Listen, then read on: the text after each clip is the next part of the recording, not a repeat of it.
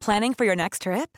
Elevate your travel style with Quince. Quince has all the jet setting essentials you'll want for your next getaway, like European linen, premium luggage options, buttery soft Italian leather bags, and so much more. And is all priced at 50 to 80% less than similar brands. Plus, Quince only works with factories that use safe and ethical manufacturing practices. Pack your bags with high-quality essentials you'll be wearing for vacations to come with Quince. Go to quince.com/pack for free shipping and 365-day returns. Millions of people have lost weight with personalized plans from Noom, like Evan, who can't stand salads and still lost 50 pounds. Salads generally for most people are the easy button, right? For me, that wasn't an option. I never really was a salad guy. That's just not who I am. But Noom worked for me. Get your personalized plan today at Noom.com. Real Noom user compensated to provide their story. In four weeks, the typical Noom user can expect to lose one to two pounds per week. Individual results may vary.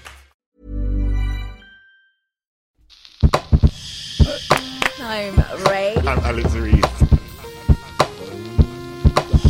Welcome, welcome back to another episode of Mostly lit.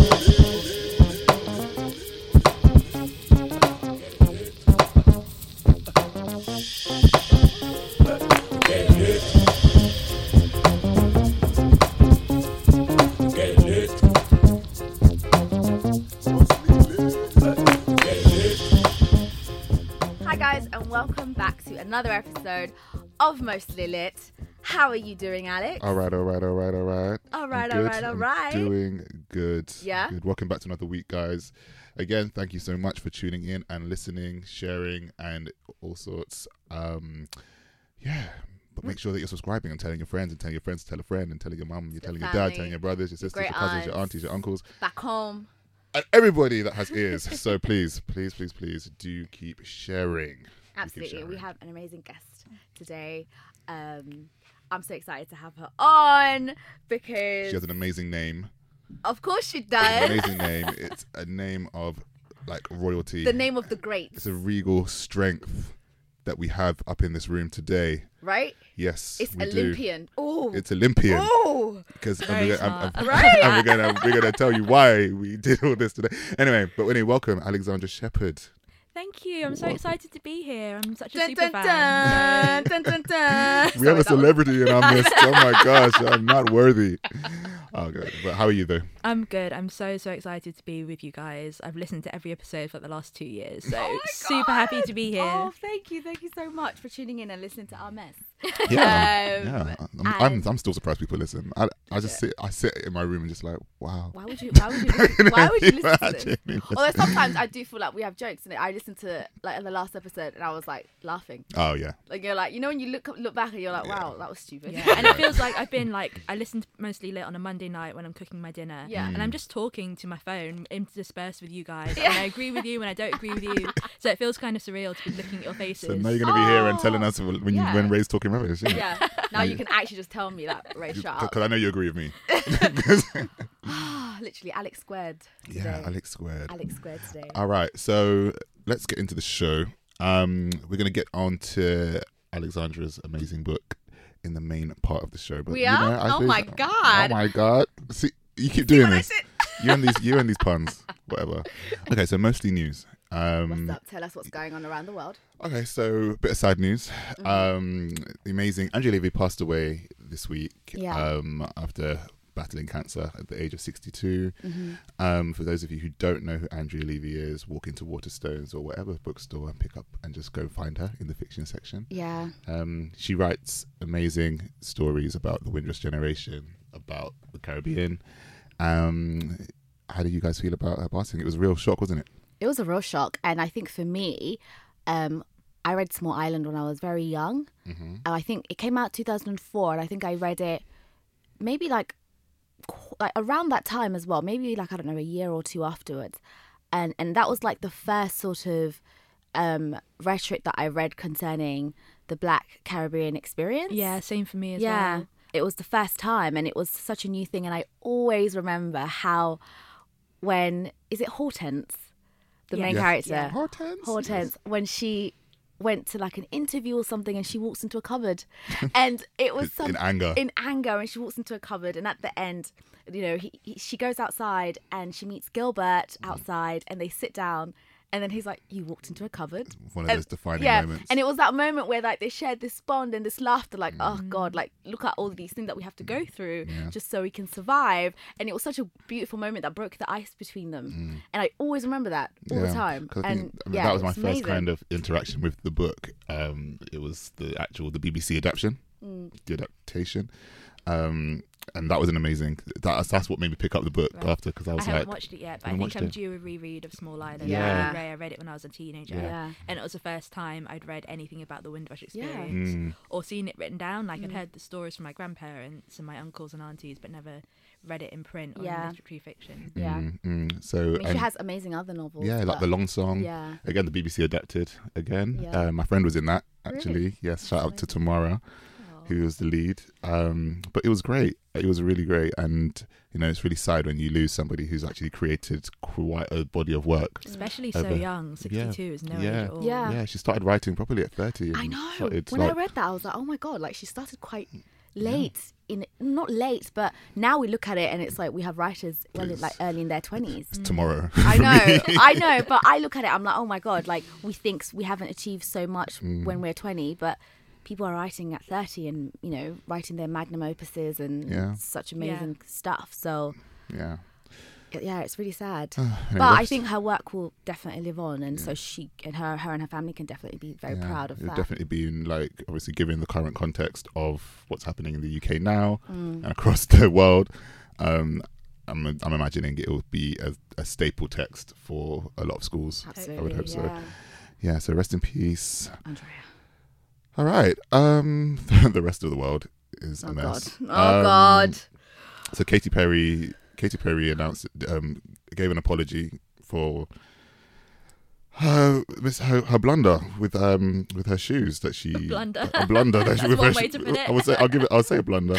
um, so she decided that she was going to make this shoe that looked um mis- like, very much like a gollywog or a sambo. Mm-hmm. So basically, so she had a, um there were two shoes. There's one with like a beige background with big red lips and big eyes, and then there was one with a pitch black background with big red lips Yeah. and black eyes, and that's kind of mirrored against what happened with Gucci and Gucci's kind of Mm-hmm. Yeah. um, problem That that, jumper they had, that that, they made. jumper that Yeah. they had, and you know Gucci d- issued an apology and they they issued an apology and they're going to make a lot of different changes in diversity wise but you know how often how long do we have to keep seeing these things pop up and just for It someone is- like no one in the editorial room sitting there thinking guys um No, but they this could are be a in the bad editorial idea room and they are saying, let's do this because it is a bad idea. People will talk, publicity will be there. I'm not sure I agree. Really? Having been in the room, I've heard a few friends who say that, and having been in the room of companies who have made blunders, Yeah. uh, especially with regards to race,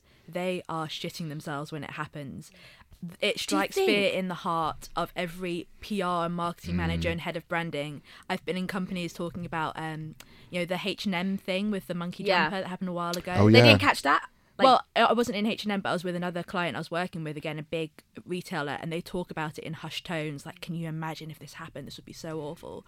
So I don't think it's been done deliberately. I do think, however, maybe the media storms around it is very much deliberate because they know now it's going to get clicks. but what are PR, like, as in, this isn't the first time this has happened. The reason why I say that there is, it's very sinister because it's not the first time it's happened. These events have, like, and it's the same picture, the same Yeah. rhetoric. So I'm thinking, what are you doing in your job that you don't understand what is happening in the media so that you are very much aware Yeah. that your product isn't going to incite any sort of uproar outside as in how socially insensitive or inept do you have to be I think that's the part word. of It's socially marketing. inept. I Yeah. think you are surrounded by people in your white bubble, and nothing really penetrates that. Hmm. So you don't think anything about. You don't think golly or when you see a pair of black shoes with red lips on them. Yeah. and that's really awful. The Hmm. fact that you know there aren't enough people in the room or enough people empowered in the room to say something. Hmm. Maybe Hmm. there are other people there saying something or thinking something. They're just not speaking up or uh, being listened to. yeah I, don't Yeah, know. I- I always I- think of the worst case scenario, and I'm always like, these heifers. They really did it. No, I just I think think. you're giving them too much I think credit. it's, I think it's, literally I think it's just as simple as they just don't have people in the room who had those lived experiences and and to sit down and say guys this is a bad idea let's not do this Yeah. it will cause a it will cause a storm and yeah so Gucci's kind of made Perry though, yeah Katy Perry like she been around black men. what did you what, what did you what did you expect but, but, but, but- uh, but what did you expect like sometimes I think to myself like all right there's a lot of these people with their brands and are they in the room not necessarily do they just sign off do they just sign off like these little things Mm. Yeah. Well, it's a lesson Yeah. learned for her. So they- they and- put it out now, and then obviously she sees her name's attached to it. They see all these things, and then she Yeah. takes it down and does all these little like iOS press releases, and it's very long. I just can't be asked with Somebody it. was like, "So are we now canceling Gucci?" Now in my head, I'm like, "I ain't canceling Gucci." no, I won't. you know what I mean? If you can't cancel, cancel, cancel everything, man. But like, you, you won't be. We wouldn't exist anyway. but yeah, so that's what's going on there. Letitia Wright won EE Rising Star, the BAFTA EE E Rising Star, and like she's amazing. She had an amazing long speech about how she almost gave up, and it was just the strength of her faith and the people around her that kind of brought her into doing the job that she decided to do. And I think so many people, like so many professionals, so many creatives, like resonated with that because it's like if you con- continuing to push, Yeah. even when it's the hardest thing and you don't see any resu- rewards or results from it. Yeah.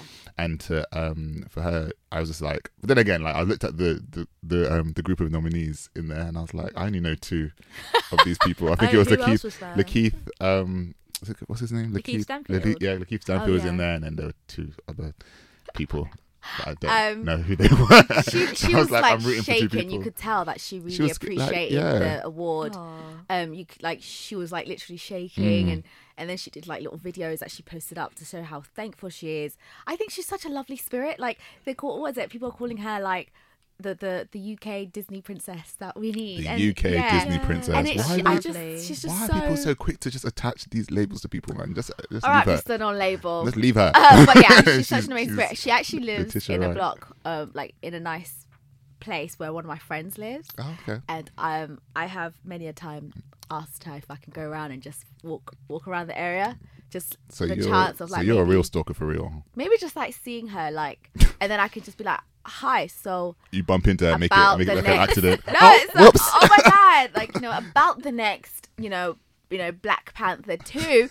Who's who's writing for that script? You know, maybe let me talk to Ryan. We could get something in the oh, works. please. Yeah, don't ask, don't get. You don't Right, know. this is it. What what do I have to lose apart from my pride? You've got to Um, keep but it yeah, pushing. congratulations to Letitia. Um, we expect amazing things to come from you in your future, and keep on doing the good work. Keep on doing the good work. Yeah. Good sis. you're doing. You're doing. You're, doing, amazing, lady. sweetie. You're doing amazing, sweetie. Um, by any chance, did any of you watch the Grammys this year? I don't watch the Grammys. Yes. Well, I didn't watch it. Or do you know who? I kind of know who. Oh, Cardi won. Yeah, Cardi won. Amazing. I mean, please for Cardi B. Yeah, yeah, Cardi B. Cardi and B also won. her outfits. I watched this video where she went through her whole like outfits and um as in like the outfits were incredible. They were like precise. They literally like her first one. Um I, I think it's Mugler. I always pronounce it Oh, wrong. the flower. yeah, the petal, flower one, stunning. stunning, and like the silk that she wore underneath the little tight mesh. They literally did another version to match her skin, and then they realized that did, that one didn't really work that well, so they did it. It's so meticulous. Flew all the way to Paris, her team, to get like the outfits, and the di- all of the outfits were like precise. Hmm. It was so cool, and her performance was amazing. Obviously, her stinky man, who's just always there, like Always there. always obviously like who is he now I'm like, why are you on who stage? is he now But why are you on the stage? who is he he knows that With he has overgrown to attach, trousers. he knows he has to attach himself to her now because she's got the limelight what's his name again i don't Off- even Offset. remember offset that's it I'm, I'm, I'm trying to think it was take off or offset. He's offset. with he's offset. his baggy trousers, she was posing, looking so fly, and she on the red carpet. He had just he had to be there, and Yeah. he was chewing gum on stage, on stage. Sometimes you're you gotta pop. You chewing gotta pop that gum. You gotta pop that I gum. was so, like you, you don't I know. was so disgusted. You know, just men just love to leech. Anyways, ab- apart from that, No, but congratulations like- to Cardi B. Congratulations she- to the Carters. They weren't there because They don't need to be they're, there. they're, They, ti- they're tired of they're it. tired. They won. Um, no, Oh, they weren't there. They weren't I, don't, I there. don't think they're They- attending They, anymore. they threw um they threw her the you know The Rock Nation brunch. Grammy like Rock Nation brunch, um when Beyonce was all hella shady to loads of people. she tried to run away from that blogger. Oh, Did you see it? I, I almost, I lived. she was like, she, she, And then there was a part in the video when she was telling Jay, Would "Can it- we go somewhere else?" oh my gosh, wouldn't you just die if you tried to approach Beyonce and she tried to run she away? was actually running away. I would just melt into a puddle on the floor. like, what is Honestly. my life if Did you know what? Beyonce But runs he, away he from kinda you? did, because he turned around and he goes, yeah, he- but he looked- But he still pressed ahead Yeah, with that he still photo. pressed he's still no got, he's, shame. he's still got the photo. Beyonce was shame. like, "No, I can't do this." She's But like- "Yeah, they she's won like- um, the co- the urban contemporary album, whatever." For Everything Again, uh, is love. they're I always. know. Why are they always in that? because the Grammy is. Let me not, anyways. Yeah, anyway. Well, I don't get. They're to go always to in the it. Grammys. Ariana Grande didn't turn up, did she? no, but 'Cause she wore her but she- Grammy dress and then she posted a picture of it. petty. Thank you. Next. Sh- sh- shady ass people. All right, okay, moving on very swiftly. What did you guys think of the new Aladdin trailer? Um, because there, there were there were mixed reviews across the um. I'm not really here for these Disney remakes. I've yet to Mm. see one trailer or anything that I'm excited by that I think will rival the original. Mm. And it just annoys me because I think of all the amazing up and coming original scripts Mm. that will never see the light of day because Disney would rather bankroll Aladdin Yeah. to The, the and do Beyonce it frame for frame. King, Yeah. yeah, it's just boring. So I didn't have any high expectations. um, I watched the trailer and thought it looked a bit corny, but maybe that's okay for what it is. Mm. Yeah. Yeah. Yeah. Um, I liked the first trailer because I thought the music was spectacular. Mm. Um, I thought the music was amazing for the first trailer. The second one, I think people were like a bit weirded out at a blue Will Smith, and I'm like, but what did you expect? Like, did you expect a black genie? Yeah. You know. Yeah. Good Um, point. yeah, this is it. So. I don't know. I, I'm I'm okay with it. I want to see what it's like. I want to see. I think most people were more frightened of the they, they were like they were like they were like um there was the people throwing memes after they're like me when I saw the, the blue genie after seeing all of these amazing colors and they're like I think Nah. it's funny because Will Smith is the type of actor who plays Will Smith in every role. Yeah. So it's Right. not like you're looking at a blue genie played You're by looking Will at- Smith. you're looking at you're looking blue at blue Will, Will Smith, Smith, and yeah. that's kind but of strange. I looked, I was look like watching, the like Aladdin, and the genie has a few Will Smith traits, so I think that it's a good cast, but he doesn't need to do much, Yeah. Hmm. Mm. because it's such a perfect role for him because he's playing himself essentially. yeah Um, but obviously no one will rival. Is it Robin Williams who did? yeah Yeah, I Yeah. mean, no one could he, do it no one could do it like him. and it wasn't that long ago. It feels like I, Mm. What can- ninety? I want to say ninety six. I, thi- want to say I think ninety four. 94. It was one of the Yeah. I wanna first say films one of I saw at those- the Really? cinema. Yeah, it's, it's my favorite Disney film. Oh, sh- Oh wow. I was- but we're gonna talk about that a bit Your favorite later. Disney? Yeah, Jasmine's my favorite. Was my favorite Disney princess because she was like the first feminist I ever saw. let's talk about that. Let's let's talk about that later because we Yeah. might come back to that a bit later. All right. So that's it this week, um, guys. If you've got any suggestions that you want us to talk about, anything that you see, throw us some ideas, something that we might have missed. Um, yeah, let us know. Let us know what is going on around the world. So, mostly lit this week. First, what are we all reading? Oh, Let's start with Alexandra as the guest. Oh, no, I'm just saying what my original. Oh yeah. Um, I'm reading an orchestra of minorities by Chigozie Obioma. It's quite a hefty book, and it's on hardback, so I Yeah. can't take it around with me. So I'm getting through it quite slowly. I'm Yeah. about 60 pages in, but so far, yeah, I love it. Did you Yeah? guys read The Fisherman? yeah, I I, haven't do. read The Fisherman, no. I love the fisherman. It's like one I of my loved it. favorites. Yeah. Yeah. Oh, is it really? Because we we did talk about it um just before Christmas, um and the plot was very thick. Are, is that what you're finding now?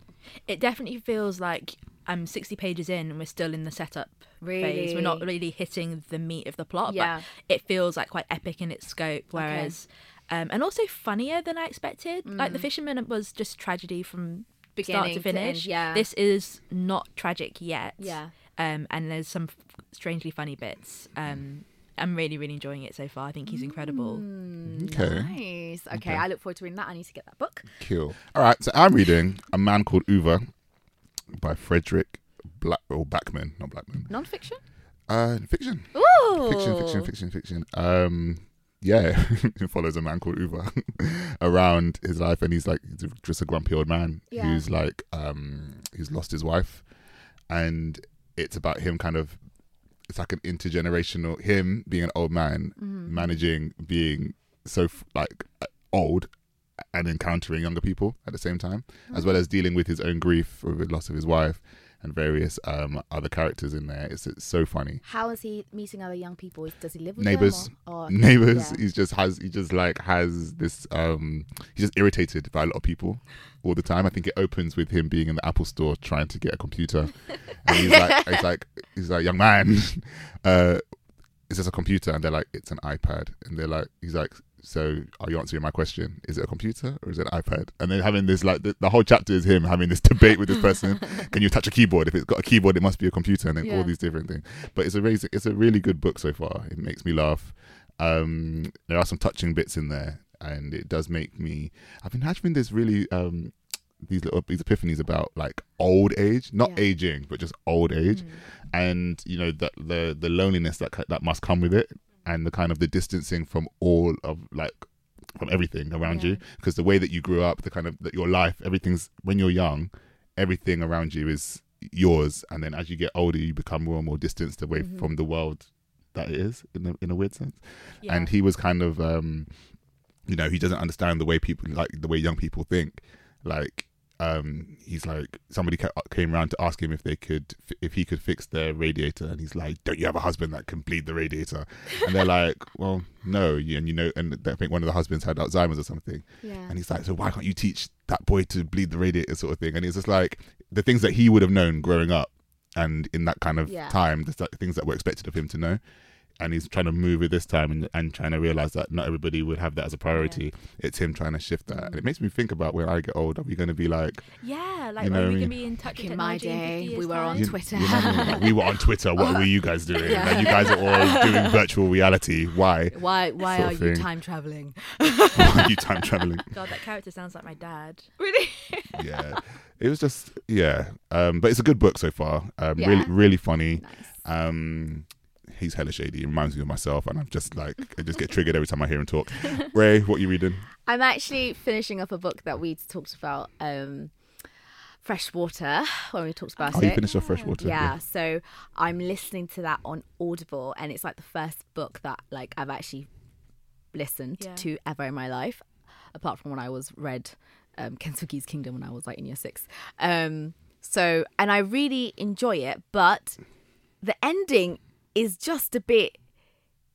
It's very hard, like hard, because now like the main character Ada is completely in her marble, completely overtaken by the gods inside of her, and she's a completely different woman. It's almost like she's given in to her calling in a way, um, and it's very frightening. Actually, like it's it's it's very before I, like it's almost horror in a way because you're just like thinking about the voices in your head and what they sometimes tell you and where will you be if you completely give way to them regardless like of like do you know what i mean and Yeah. it just and it's just about how we have so many boundaries and we make boundaries outside but we also make boundaries within our own minds and so it's quite interesting to know that what happens when you fully remove all the boundaries in your own head what voices can come who can come into the world do you know what i mean so that's what i'm finishing off and it's scary it's it makes my heart thud. I'm just like listening to it and I'm just like,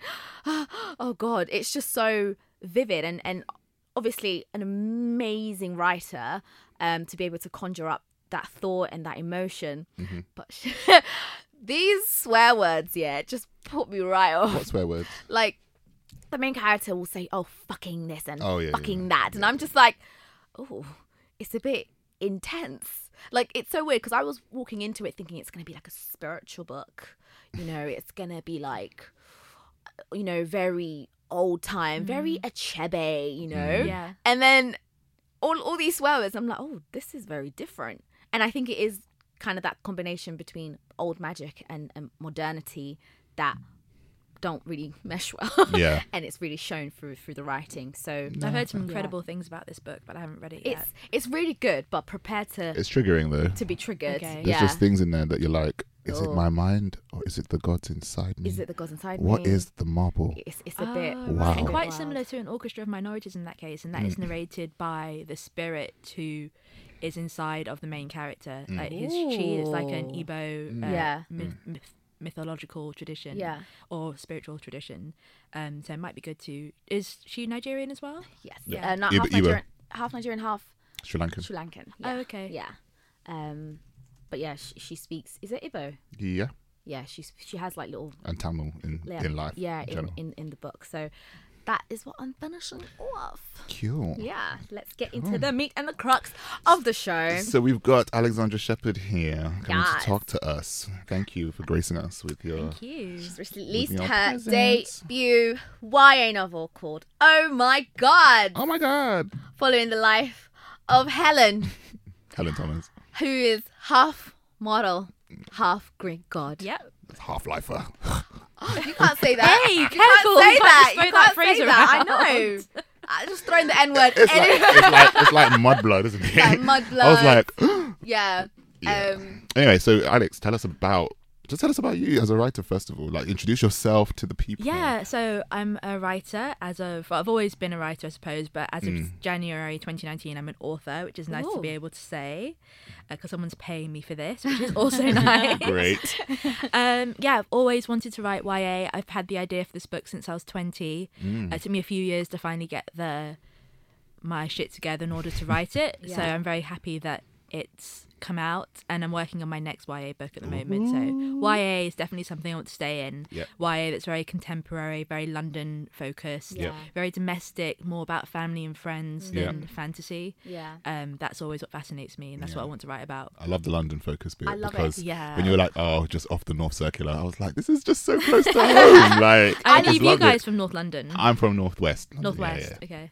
Um, I liked the like the little colloquial terms, the yas, the oh, like I literally highlighted some things. I was like, oh my god, like Yeah. of course I'd say that. Do And you know what when, I it- mean? and when what was which one? Which It girl was was it? Was it so- Daphne that's got the notebook that says? Um, Oh, about that's uh, Beyonce? Yasmin. Yeah, Yasmin. Yasmin. Proficient Yasmin. Yeah, I love Yasmin. Yeah, Me that was too. hilarious. But then I also quite like Daphne. I don't know. I like all of them. They're Yeah. really nice. okay, but so Eros is my fave. so we've got oh my gods here. Um, so let's have a bit of a rundown of the book. Um, Helen Thomas. Yep. She's moved in with her dad, Yep. who's Zeus. Yep. um, just just, Just throwing in that out case there. you don't know, Um, and then she has to deal with all her half siblings who, Who are Greek gods. Greek gods. So Aphrodite um, Um, is her Waist. half sister. Anyway, uh, Well, I mean, not She's a waist. mess. she's a Let's mess. be fair. Yeah. She's a big okay. woman. She's a mess. And Eros, Eros. who is Aphrodite's son. Yeah, God of Love. God Yep. of love. Um, and then we have my favorite, Athena, obviously. Yeah. Athena came in from, from her law. From Law Firm, and I literally, I wish it came in. I was like, "Gang, gang, that's me. Thank you very much." I've always loved Athena. um, in- Mm. Apollo. in Apollo, who's like you know a musician. You know, Yeah. calls themselves DJ underscore Sunny. Yeah, right. literally See? like, okay. I, I like the I creativity know. there. I was like, okay. Constantly updating his SoundCloud. Yeah. Yeah. His link out to anyone who'll listen. But what, Um, yeah, yeah, but I was gonna ask, where did it come from? Like, where did where did the Yeah. whole idea to be like to use the Greek gods? So I've always loved reading mythology. I think it's something we study when we're like in year two, Yeah. and it really sticks with you. And some of the school visits I've done, it's like year sevens and eights, and they're not doing Greek mythology on the syno- on the curriculum, but they still remember these stories and they're so well versed. Mm. Yeah. So I've always loved that, and I've always loved like um, teen diaries, like Adrian Mole, Princess Diaries, Yeah. um, the Confessions of Georgia Nicholson. Those, those like really angst filled, everything is cringy and awful. I hate Yeah. my family, my friends, are the only one who understand me sort of stories. And I guess I wanted to marry them in some way. Um, but I got the idea for the book when I was watching an old Rita Hayworth film called Down to Earth. Mm. Okay. It's a musical. Um, it's not very good. I wouldn't recommend you seek it out. but it, Rita Hayworth plays one of the nine Greek muses who lives in Olympus, and she sees that a Broadway producer in New York is doing a musical about the Greek gods, but it's very denigrating and not befitting their status, so she thinks. So the other muses persuade her to go down to earth in the form of a human, audition for the show because she's an incredible dancer, as a muse of dance and sort it all out and she ends up falling in love with the Broadway producer and they all live happily ever after. I'm definitely watching this. What do you mean? You've sold it so well. it's just not one of those enduring classics of the time, but the music's good and Rita Hayworth is always fun to watch. Uh-huh. yeah. Mm. Um, and I just got this idea of like, oh, gods on earth, and actually the idea of gods on earth isn't really new. It's but not a like new thing at Percy all, no. Jackson Yeah. and like so many books that think about gods on earth, but no one had ever done it with Mm. someone who looked like me or someone who lived in my neighborhood Yeah. or in the UK. who reflected my environment. Like Helen is half Jamaican, like me. Yeah. She was 14 in the book. Um, she lives in North London in Holloway, which is Mm. where I grew up. Yeah. So I was just writing the story for myself because I wanted to combine all these elements. It's a story I wanted to read. Yeah, okay. Cool. Um, how did you like go about starting? Because you said that you had this idea when you were like twenty. Yeah. Um, how long did that process take? Yeah, it was sort of like four or five years of starting and stopping because doing a book seemed impossible. Yeah. It seemed like insurmountable. Um, but then I went on a course, a course I've spoken about quite a lot actually. Um, it's an amazing course called Write Like a Girl, girl spelt like G R R L. And um, I did that when I was 25, 26. And it was all about helping women writers to establish not only a writing routine where you write regularly, but also get Mm. over the fear that stops you from sitting down and writing. And Mm. once I realised that it was fear that was stopping me from sitting down and writing, it was fear of failure. Um, and I got over that and started writing 15 minutes a day. That built up, and then before I knew it, I had a manuscript. It wasn't that easy. It was, Yeah. I'm just skipping it over. Skipping over the rough bits. Yeah. Yeah. Oh. it's like giving birth. I don't remember the horrible editing. I've just got my book baby now, and I Yeah. can't wait to do it again. But How? Which one? Like, in terms of the characters in this book, I have a few faves, Mm-hmm. but who has your heart? Who tugs at you? oh, well, Helen definitely has my heart. She's like my younger sister. Yeah. Um, in terms of writing it, Aphrodite was definitely the most fun to write because I think villains are always the most fun to write. Villain. Um, she's not quite Yeah, a yeah, yeah, villain but she's exactly, just- but she is awful. She's an and op. she was. she's an she's a- op in the whole in the whole thing, just constantly blocking greatness, blocking problems. Like, I like Eros, and I think that the way you wrote Eros was Yeah. so well Oh, because thank you. when um he came on and you remember there was that party of course you remember you wrote it um but there was this party that you know helen threw and there was a moment where you said oh you know eros is in the corner and um he's talking to a few girls and it was kind of like in passing because helen was looking for somebody or maybe she was on her way out Yeah. but she kind of looked to the side to see what eros was doing and then eros said something like oh what did he say he said something like you know if if the effort is the same then the attention will be the same and then the girl on the side was like oh, Oh, I, get can't remember. It. it was some basic Pinterest. some stupid right it was quote. some stupid line but it was so amazing and i really loved it and i saw it as a film because i was like this is like a percy like this could be another percy jackson I, type oh, film I think a Mm. TV series would be Do you amazing. That think? would make my life. Yeah, Yeah, like But a little I- Powers that be, I saw you that. hear. I s- literally, I saw it in my head. A party happening. She turns around. The camera just turns to Eros. He's saying this one line. The girls are swooning around him, and then he, she just moves yeah, he's forward. doing agony aunt. exactly. And I was like, that is such an amazing moment. Yeah. And he actually made me calm. Like when I was reading it, I was like, oh, yeah, you see what I mean, like it's, it's got what it is. It's got those like I was saying this like before we started recording, but you know, two things. Everybody has a family member which is similar to all Yep. of these family members. You know Yeah. what I mean? They are just as dysfunctional as any typical large Absolutely. family. And um, just the fact that their gods doesn't make them any different. That anything is uh, anything's changed. Like you've got them bringing up personal history. You've got them bringing up like problems. You Yeah. know, there's that bit where they're talking about the Trojan War. Oh, they're yeah, and the apple. and they're like, and they're like, well, you don't Yeah, know they about what are happened in petty, Paris. You know yeah. what I mean? Like, so they're they're petty and they're all these different things. But you and you have that with- with with a big family over Christmas dinner or whatever, a big festival, and yeah, and that's what that's what makes it so relatable and so like, oh, I can see my I Mm-hmm. can see that cousin I hate there, and you know when we had beef when we were seven because they stole my action man and he threw it out of the window and he watched it and they told me that the parachute would work, all this stuff. I'm yeah, but like it's good. I think one thing that you dealt with in this book quite well is the idea of grief Mm. and loss, especially with the fact that Helen is always writing these letters to Yeah. um, her mum. Yeah. Um, what kind of was the reason behind having that trope following the narrative? Yeah. Um, so originally the book was a diary for a long time, and the diary part of the diary were the letters she wrote to her mum, just Yeah. as a way to keep in touch. And then um, during the editorial process, we decided to change it from a diary to like a standard first person past tense sort of novel. Oh, okay. But I still wanted to keep this connection in and I put one letter in at the front and then when I went um, on submission my editors were like we really like these can you do them all the way through um, so it just sort of happened and developed I, I wanted to make sure that she wasn't completely alone and that you saw a side of Helen that you didn't see when she was with her crazy of her family, family, Yeah. because Yeah. Mm. it felt like almost in those letters she had a voice because Yeah. being in a house full of gods it was quite chaotic she kind of was having a hard She time trying to squashed a find bit, her yeah. trying to find her place she doesn't have these powers she's constantly finding out new things about her family Yeah. that she doesn't know and it's Yeah. like these letters provided a maybe a safe like space a grounding. for her Yeah. A to little bit of talk grounding. yeah Yeah. Which her grandma does as well, but her grandma doesn't live in London, so Yeah. she only gets that over Christmas and school holidays. Yeah. Yeah. Yeah. Yeah. And there were moments where you touched on like just just the idea of loss, like little bits where it's like, you know, when the horn is it the horn of plenty Yeah. Yeah. comes out and and and the food. Just contemporizing all of the Yeah. ancient stories. Yeah. And It's like, that's oh, what that was really fun for Yeah. me to because write that. um, I don't know whether because I know you've been doing like a huge press run and like you know you've been d- going into schools and talking to Yeah. them.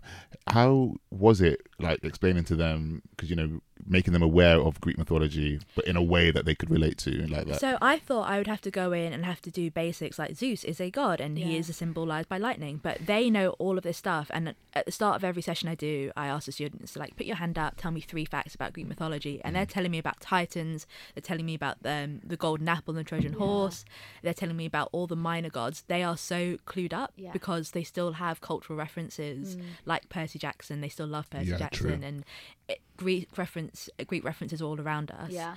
Um, so I don't have to educate them really. They're they're really passionate and interested. And I think um, whenever I go into school, they haven't yet read the book, so I don't really talk about the book too much. Yeah. Mm-hmm. But they are excited to see those references in something that they can recognise. It Yeah. isn't just a dusty myth from the past. It's in their homes and in their cities and streets. yeah. Mm-hmm. That's nice. They've been really fun. I love Yeah. the school visits. yeah. Did you have any like personal experiences like with, that that you brought into the book like with regards to family stuff or? Um, I that can you have a wanted. big family. Yeah. Um, I've got I'm the eldest of four, five girls. Yeah. Um, I've got four younger sisters. Um, Okay. Mm. Obviously, like I'm Jamaican as well, so I got lots of my Jamaican grandma is very different to Grandma Thomas. um, but there are references you can put in there, like the food Mm. and. So when she- when she asked for curry goat from the Horn of Plenty, I was, I was like, like- I was like, But you are a though woman mum's after version, my own though, heart. mum's version. So Yeah. that- Yeah, it that- had when to she be said her that, I mum's was like, version. specify Yeah. this thing. Oh, that was so Can't just nice. come from anybody's hand. Sorry, go on.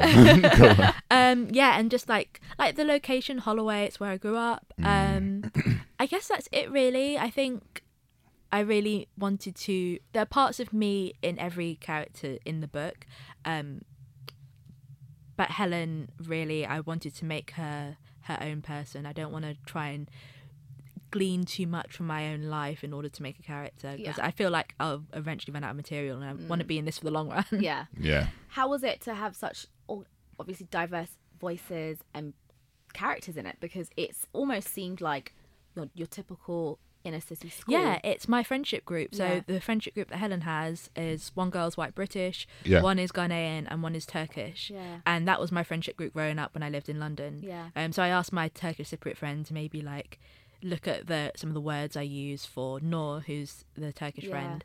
Um, but it felt very natural to me, and it felt much more natural to me to write that than to write a character, a set of characters where everyone was the same, Mm-hmm. because that is what I grew up with. Yeah. So how are you going to? I mean, I guess this is your first novel, and it's has a lot of like personal stuff and, Yeah. and your own personal experiences. Moving forward now, how are you going to? Is it that do you think you're going to be writing what you know, or venturing out into other sort of areas that you're not so? You just don't know, as in just characters that you may not be well versed in Yeah. in terms of their experiences. How are you going to exactly? I think a marry bit of those? both. Yeah. Um, I definitely want to keep writing about London because I don't think I'm done with London. I think it provides the most fascinating backdrop, and you can just put in all these different characters. Yeah. Um, but I also want to challenge myself not only with like characters with different backgrounds, but also genres that um, might not be the same as what I've written. So I've Yeah. done this first person novel. Maybe I'll do like a third person novel or time travel novel or a novella or there are other ways in which you can challenge. I want to keep challenging myself. We love I a think- time travel. Yeah. We, lo- we love a time travel. Uh, Oh, do Me you? and Alex love Yeah, a time travel. Love a time travel. Go continue. yeah, I think the That's- themes that's will your remain the next book. same. Yeah. Like Yeah. I, I always like writing about identity, family, race, Yeah. um, things like that. Yeah. like I'll always continue to write about those Yeah. things. Um, just the format of the novel might change. Yeah. Heard it here, guys. What would? If it's a time travel book, I'm I'm all Alex up- I'm- is writing next. I'm all up. I'm all up in it. you heard it here. You know. Yeah. um, I was going to ask actually. You know what? Uh, as a new writer, Yeah. what was the publishing process like for you? Like, what was the, like, you know, a lot of people experience various road humps in trying to like, you know, navigate Mm. that space. And what was it like for you? What were the challenges? what were the bit- the great bits? Yeah, uh, really good question. I feel like I was really lucky because my editors were incredible, and I never, when I got the you know the editorial notes after I signed to Scholastic, they would always ask, "Are you okay with these this feedback? Are you okay with this these changes? Because there are quite a few big changes." And I was always happy in that 99% of the changes they suggested, not only did I agree with, but they elevated the novel even further. And they elevated the novel further because my editors really got what I was trying to achieve with the story. Yeah. Um, so I feel like I was really lucky with my editorial process. Um, it was really, I wouldn't say it was fun because obviously trying to take a novel one in one direction um, based on editorial notes is really, really hard. Was the Helen that you started off with the Helen that we see in this book? in essence yes Yeah. Mm-hmm. and i think the editorial process just helped to make her more pronounced um just helped to draw out her elements and make her more defined rather Yeah. than changing her completely Yeah. i know some writers have had that problem and i don't know what i would do if i signed to a publisher and they took the book and said okay well we need it to do x y and z um so i feel really lucky Yeah. Cool. Nice. What tips do you have for people who want to write and want to write your YA in particular? Because, yeah. Yeah. What would you like to have heard or known? What would I have liked to have known? I think um, ignore the markets. Don't worry about what is the bestseller now. Don't worry Yeah. about what genres are top. Yeah. Mm-hmm. Don't worry about what is topping the bestseller charts because you have to write what you want to read yourself. Yeah. Um, publishers and trends are fickle and they could change by the time you finish your manuscript. So don't ever write for trends. Just carry on doing what you're doing. Yeah. Um, and then for writing in general, just if you're not sitting down and writing, nothing's going to happen Yeah. you have to I, that is the most important thing if you're not sitting down and writing then nothing will happen and if you can't write then write about why you can't write but as long as you're sitting down and making time for it and making that time and place sacred whether it's for me it was i set my alarm an hour earlier and woke up early in the morning before i went to work because i worked full time Yeah. some people do it on the weekend some people do it on their lunch breaks um, but you need to make that time and you Yeah. need to sit down and bring yourself to it Nice. And what do you want a young girl, I guess, reading this book to come out thinking or feeling? I oh, that's such a great question. I would like her to feel that it's okay for her to use her voice and it's okay for her that love comes in other places. That love and friendship may not always come from friends. Rem Love may not always come from a partner. Yeah. Um you can f- carve out these spaces wherever you go. Yeah. I did think the love between the friendship group was nice. was yeah, really I think that's amazing. the main love So story of this welcoming. book. So Yeah, strict, yeah. because like she walked into school and she was so nervous. Yeah. Her hands were clammy, and they just Ew. Mm. hit it off completely. Yeah. I did like. Who was it? Was it Yasmin that after um, Marco sent the first that email, Marco. and then that first kiss was nice though. When when Marco sent the email, and then I don't know if it was Yasmin or not. Who said, "Well, this boy definitely knows his way around a keyboard." I was like, "Oh, that's so nice." Yeah, I think he's a bit too charming for his own good. that's true. It's funny, like no one really likes Marco that much. Really? I think. My boyfriend hates him. Oh hates him, like swears under his breath while he's reading. it. I'm like, what are you talking about? It's like, oh, just Marco doing my head in. Um, I quite like Marco. You know, he's Marco- trying a thing. Yeah, Marco, trying to flex. Marco did his did his business, but also email. That's a bit weird. Here's Yeah. my email. yeah, it is a bit weird. Yeah. Mm. All right, guys. Any other questions you have? No, I don't. But actually, but guys, just make sure you go and pick up the book. It's it's an amazing read. It's so, and Amazing I, read, I like it's so it. different. It's, like it, chal- your- it challenges you in so many different Yeah. ways, just to kind of rethink the way It's- that we kind of approach. it's very inner city mythology. London. It's very now mixed with like the old, and I think the relationship between like Zeus and Helen is quite nice, distant at first, but Hmm. Yeah. yeah, distant at first, but it comes together and He's not good at this father thing at Definitely first. He's not not good got a at good it. track record. No, definitely He's just not. like you know, you just just bear, just Yeah, like give me the your people the phone. I'm children, like- give the people the children, and My that's it. man Like, falls in love in two days. Like, Yeah. what are you doing? This is why he has so, so many, kids, babies. so many kids. Um, Question actually, oh God. was Hercules half god? He was half god, wasn't he? Or was he full? Um, Hercules was full god. Oh, you think he was full god? yeah, and then he remember um he got put down to earth. His powers were stripped. because Oh, yeah. something happened. I forgot what happened, but yeah, he was given to adopt. I think to adopted Hera parents. was made jealous in some versions of the story, so he grew up as a mortal, Yeah. essentially, but he Yeah. was like half mortal in terms of his powers 'cause Yeah. he wasn't completely immortal. Yeah. Hmm. Well, yeah, but he Alright. was definitely full god. Definitely think, yeah. Interesting. Um, okay. oh, I like, I like Hercules. They Not the should do film. a. I loved Yeah. that film so much. We are the muses, goddesses of the arts, and protectors of heroes. Oh yeah. Heroes like They Hercules, just- honey. You mean Hercules? they, they just threw that gospel. like spin- to mix some sweet music. Sorry, it's like they just my threw one that gospel favorite. spin right on this thing. Listen, I just listened to the Who soundtrack. put the all glad time. in gladiator? Hercules. I was like, I was like, woo. And my favorite love They are song. my Take me favourite. to the church. Say I'm in love. I listened to that song and I just start crying. Uh, It's a great soundtrack, and also Literally. Megara, I think, is a really great heroine. Like she doesn't take any shit. I love Yeah. her. She's literally Yeah. almost anti-hero in a way. Yeah. Yeah, think she's anti-heroine. anti-hero? Yeah, because she was a bad bitch. You know, she, She, was out didn't here care. like She was just cast out in it. She was just out here just living by herself. And then this guy just kind of came and just skedaddled her life. And now, now she's singing. Now she's singing songs in a fountain. This Mother's Day, celebrate the extraordinary women in your life with a heartfelt gift from Blue Nile. Whether it's for your mom, a mother figure, or yourself as a mom, find that perfect piece to express your love and appreciation. Explore Blue Nile's exquisite pearls and mesmerizing gemstones that she's sure to love. Enjoy fast shipping options like guaranteed free shipping and returns. Make this Mother's Day unforgettable with a piece from Blue Nile. Right now, get up to 50% off at BlueNile.com. That's BlueNile.com. Hi, I'm Daniel, founder of Pretty Litter. Did you know cats tend to hide symptoms of sickness and pain? I learned this the hard way after losing my cat, Gingy. So I created Pretty Litter, a health monitoring litter that helps detect early signs of illness by changing colors, saving you money and potentially your cat's life. Pretty Litter is veterinarian developed, and it's the easiest way to keep tabs on your fur baby's health right at home. Go to prettylitter.com and use code ACAST for 20% off your first order and a free cat toy. Terms and conditions apply. See site for details. There's never been a faster or easier way to start your weight loss journey than with PlushCare. PlushCare accepts most insurance plans and gives you online access to board-certified physicians who can prescribe FDA-approved weight loss medications like Wigovi and Zepbound for those who qualify. Take charge of your health and speak with a board-certified physician about a weight loss plan that's right for you. Get started today at plushcare.com slash weight loss. That's plushcare.com slash weight loss. Plushcare.com slash weight loss.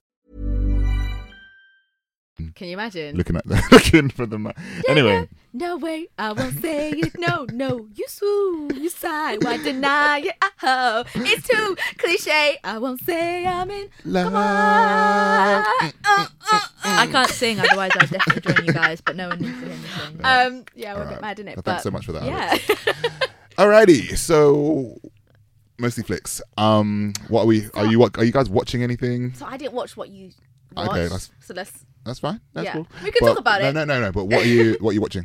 Have you been watching I've anything st- this week? I'm watching Timeless because you You're know still watching Timeless? Still watching Timeless. oh, Absolutely it's on love. my list. It's Yeah. so good. Alex recommended it to me.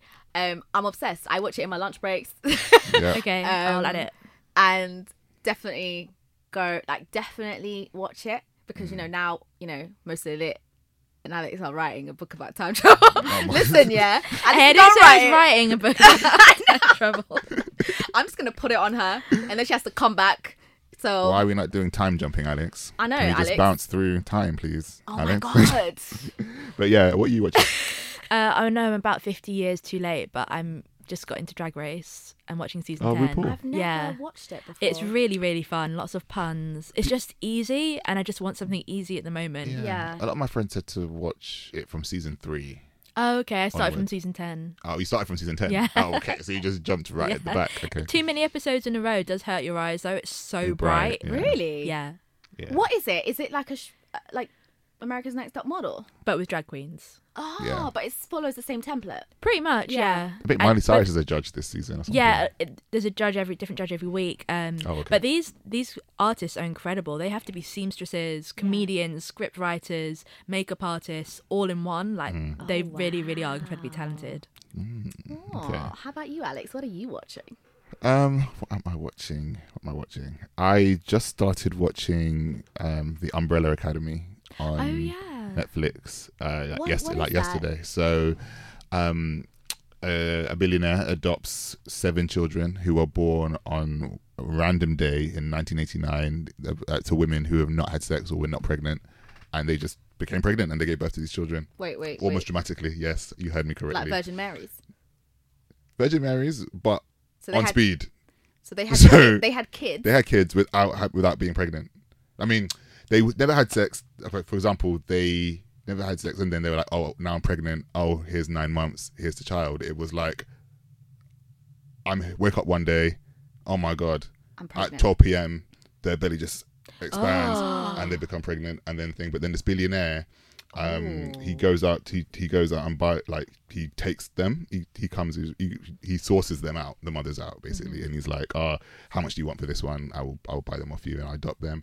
Um, and he like not runs tests on them, but he kind of trains them because they they're they're a phenomenon sort of thing, and like they have special abilities You're really introducing me barring to these amazing barring shows. one because thing is I get the, I get the email from Netflix and they're like oh have you seen this new trailer going to come out February 15th and I'm like this Netflix knows me a bit a bit too well you know what I mean they're like oh, Yeah, hey, that Alex. algorithm is You know, accurate. they're like hey Alex what are you doing between them and Spotify I have no idea I have no idea I I'm can just like imagine the guy being like, "Hey, Alex, how you doing?" like, yeah um we see that you've been watching this are you going to finish it I'm just like No.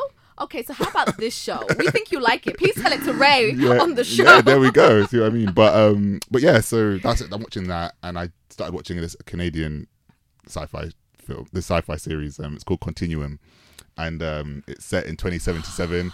See, watch it- all this time, I don't know Oh what my I don't know what it is about time travel, but it's just drawing me in at the minute. You know I'm but gonna watch this. Is it on Netflix as well? Yeah, yeah. It's called Continuum. I think they've got four seasons. Um, 2077.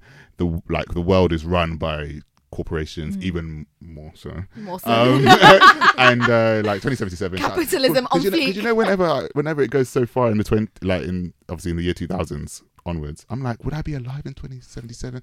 God willing, I'll be there. So hopefully, this is, it's like it's like watching. It's like when I watched um, Back to the Future, and they Yeah. went to 2015, And you were like, oh. and then we get to 2015, and I'm like, Unimpressed. we still, we still have no, we still have no hovering You cars. don't. Yeah. You, you lied to me. You- I Damn. wanted to cover it. But anyway, so Continuum's good. Um, yeah, they sentenced some people to trial and then they jumped back in time to 2012. And so they're dealing with the fact that they're from 2077 in 2012. And they're like, Mm. Ooh, so this you is know, like timeless. You know, that everything's just like basic to them because Yeah. the technology is so far Yeah. ahead. And so, really good show so far. Fantastic. Um, that's what I'm I need to be watching. careful with all these good shows because I've got work to do. Yeah, you do have work to do. You do have work to do. I watch it like really like once I'm done for the day and I just Yeah. need to like fall asleep or something. I just Yeah. whack them on. Um, but yeah. Um, next we've got we've got an interview with Ray speaking to. Want to introduce it? The um yeah guys, so I went and interviewed the incredible Matthew Croak and Jade Owen who play Jasmine and Aladdin respectively at the West End um in the huge Aladdin production. It was such an amazing time lis- um talking to them. Mm-hmm. Jade like loves like You'll find out anyway, but I, I, I was thinking about you actually when Mm-hmm. um, I was Me? Oh. talking to her. Yeah, you'll find out. um, yeah, so I went to speak to them and it was incredibly fun. Make sure that you go and watch Aladdin. It's brilliant. There's loads of Aladdin remakes and we're here for it. So Have a yeah, listen. have a listen. All right, hello guys. Um, Hello. Thank you guys so much for talking to me today. I'm really excited because when I got told I got to, I can interview gu- you guys. I lost it. Mainly because, right, and I think like I, there's going to be a lot of pressure on Jade today because mainly because Jasmine was my princess. You know how you're young, Yeah, right? yeah, yeah. And you have the She was princess. absolutely Jade's princess as um, well. Yeah. wasn't Really? Yeah, oh, see, yeah. this is fantastic, right? So I was like, Jay, like, Jasmine was mine. You know, I, I claimed her for everyone. But um, yeah, just like overall, how has the experience been? Um, like both of you uh, performing in the West End and, and taking on the roles of Aladdin and Jasmine. It's been incredible. Like Yeah. the the process of auditioning, like Yeah. when you first hear about the the opportunity and the role anyway, it's like just to be just to be considered to be going into the room and Yeah. to be seeing, you know, you're sitting in a waiting room full of like 20 other people that basically look like you. You know, it's like yeah. you think you want to think I am special, but at the same time you think, gosh, as if like Yeah. as if I'm really going to get this, you know. Yeah. So I, th- I think Matt had a similar experience. Yeah. But when I when I found out when I got the phone call, I just I remember I was sitting on the floor. I just got out of the shower. My agent called. Yeah. And I was like, this is about to be either the best phone call of my life or the worst. Yeah. And I was like, I don't know if I want to answer this. yeah, yeah. I, I really just took a few minutes. to, Yeah. like, should I or shouldn't Should I? I? And I answered it, and he's so cruel. He, he Oh, basically told no. me, "I'm so sorry, but you know, you did a great job, but basically they've gone in a different direction. You weren't quite what they were looking for, but you know, well done anyway." And I was like, "It's okay. I'm Yeah. okay with that because Yeah. I didn't dare let myself dream that I Yeah. could actually do it." So I was like, "That's fine." And then it was silent. And then he's like, "I'm joking." it's not meant to you." Oh. And I just cried. I just sat there on the floor in my towel crying. and then I was like, I'll call you back later. Yeah. Okay. Oh, and then Yeah, it's just like the mad experience of going for all your fittings Oh and you know, uh, seeing yourself as a Disney princess for the Yeah. first time. I mean, it's like you said, you know, for me, Jasmine was like, I loved all the Disney princesses, Yeah. but she was the first one that came along. And I was Yeah. like, wow, she really looks a bit like me and my sister. yeah, Uh, yeah. And so I was like, you know, and, and I loved her strength, and she's so s- sassy She's a little and feminist, isn't she? Yeah, and she was amazing. And she's like, I don't need any man. I don't need a prince Yeah. actually, because most of the time the princesses were all about finding their prince to make Mhm. them happy. Yeah. So I just always found her really inspirational from Yeah. such a young age. And then there I was looking at myself, like in my turquoise and the tiara, and all of a sudden I'm singing a whole new world with Matt and. I'm like, how did this happen? Yeah. It's, it's unbelievable. Oh, congratulations. Yeah, how thank about, you. How about you, Matt? How was it? Like, when did you get that phone call that you've got it? Yeah, well, for me, I was I was trying my best to kind of make a make a change in my career. For Mm. the last 10, 11 years, I, I've been in lots of different West End shows, which have been amazing. Yeah. But I was at that point of my life career that I Yeah. wanted to kind of stop being in the ensemble and understudy in these amazing roles and have Mm. a role for myself. Yeah. So when my uh, so I, I it was the start of 2017, and um, it was the first job that I'd ever gone to, to g- walk into a room to be seen for the role, Yeah. as opposed to being seen first, and then they kind of tell you what you're kind of right for, and then maybe some understudy and scripts and things like that. Mm. Yeah. And um, I got that call, and and th- I'd also uh, the day before been auditioning for another another show, um, for a role that I'd always had my eye on and I always wanted to play. It wasn't anything like Aladdin, Yeah. but it was a, a great role that I uh, that I could imagine myself doing. And my agent called and said that I'd got that, but I was I was expecting a call um, uh, uh, to hear about Aladdin either Yeah. way. And um, but and this other audition had been you know I've been waiting for a few weeks and they said um, but we're going to have to turn it down and I was like why no. because I was like, oh my god, I've got Yeah. the first role of ever. You know, Yeah. that's amazing. And I was so happy to hear that I'd been offered a part in a show, and um, we're gonna have to turn it down. And I just said, but why? Because you've been offered Aladdin in the West End. And I was like, I'm gonna have to call you back. Like, this is too much. And I was with my sister at the time on Yeah. the way to Sheffield because I, um, I, I was going to um, teach at our school that we have in Mm. Mhm. Sheffield together, and I. Got her around the neck, like hugging her, but it was so tight. It was like I'd got her in and like this this this headlock. Um, and she was like, "Let go," and I was like, "I'm gonna have to call you back." 'cause I, just, I was just so excited. Outside King's Cross, people must have thought I was a madman. Um, Oh, that is so that was re- phenomenal. that was really cool because I was I, I was so happy about the first job, and then Yeah. that, and then I had to turn it down. It was cra- crazy. um, but in general, like, you, you seem to be having such a great time. What has been, I guess, the hardest thing about this experience or the things that has challenged you in a way that that is quite unexpected? Oof, I would say because I this is now my third year in Mm. Aladdin, so from opening night to now, you Mm. go on such a journey with the text and the script, and even though you say the same lines every single Yeah. night, you ki- you kind of have these uh, peaks and troughs, I guess, because. You go from in the beginning having so much adrenaline and the material being fresh and new that you're Mm. just like flying about the place and it's amazing. And then you get comfortable, which is a nice place to be because then you're not panicking about what you're going to say next. Mm. But then you go beyond that where you know it inside out. It's like autopilot. And then the smallest of things could happen. Like somebody could just cough in the audience in a slightly different place to where you're used Yeah. to. And it can completely throw you. And Yeah. you're like, what's my line? And there's some moments where the lines are just coming out of my mouth and I and my head saying, You don't know what you're about to say, but it's happening. Yeah. And it's not for lack of focus, because you're more focused than ever, but it's just so difficult to keep yourself totally, totally present as if you're saying these lines for the first time ever. Mm. And I found that that's really helped me actually as, a, as an actress and a performer to Mm. really like dig deep. It's one thing to sort of do a run for like a few months, but when Yeah. you're in your third year, Yeah. you know, it, it really tests you. But Yeah. I think I think it's it's helped me evolve as an actress Yeah. actually you, Mm. you always find new things every night the performances are different because if you really do do you know, hopefully my job to the best of my ability, you respond naturally to whatever your partner gives Yeah. you. You shouldn't. It shouldn't ever be a case of I Mm. always say the line's exactly the same. It, it, if Yeah, I was Matt's gonna- in a yeah, I was- different mood, yeah, he might say his line slightly. Differently. Yeah, so then my response is going to be different because Yeah. that's just how you communicate in, in everyday life. But yeah, it's it's a challenge, but Yeah. a great one. And Yeah. um, I think yeah, it's it's been for the best for both of us. I've noticed it with Matt as well. Yeah. Like I think from the, from when you first started to now as well. Like some days we're feeling more tired, so that maybe we're a bit slower, or we go the opposite way. Actually, when we're really tired, we pick up the pace because Yeah. we know we've got to keep driving it Yeah. forward. Um, but yeah, there are moments as well where it's amazing. I've noticed this too, where I don't have to say anything to Matt Yeah. because we can't communicate on stage Mm. if something happens, you know, like out of the norm. Yeah. So you're saying like a million things with your eyes, With your to the eyes. other person. Like look left. Like yeah, just pick up on my brainwaves right now, and um, it makes you really in tune. Yeah. You know, and I think those are really nice skills to develop. Because Yeah. then when you get backstage, you say, were you, were you thinking this? And, were you, and he's like, yes! And you're like, yeah. I knew it. because actually, you know, it's been it, it's been absolutely incredible, and working with people like Jade for me is just I've learned so much from all the cast, Mm-hmm. Mhm. and um, you know, it's one of them things that is is just amazing when you're on stage every single day doing the same thing just to work with people like Jade because we don't actually manage sometimes to have to speak that much before the show because Mm. w- w- we're, we're, we're on our own paths in, the, in backstage you know Yeah. we've got to get ready or the, the, the, the amazing backstage uh, team that we have Yeah. like concentrate on getting us ready for the show Mhm. we obviously always kind of touch base with each other but then actually it's it's it's what it's how we communicate through our eyes and our minds because we say the same things every Yeah. d- every day um, b- To because of the each other, script. yeah. So it's c- I, have noticed that as well. It's actually really fun. So it kind of like guess guess what it is, and we always get it right. yeah, it's true.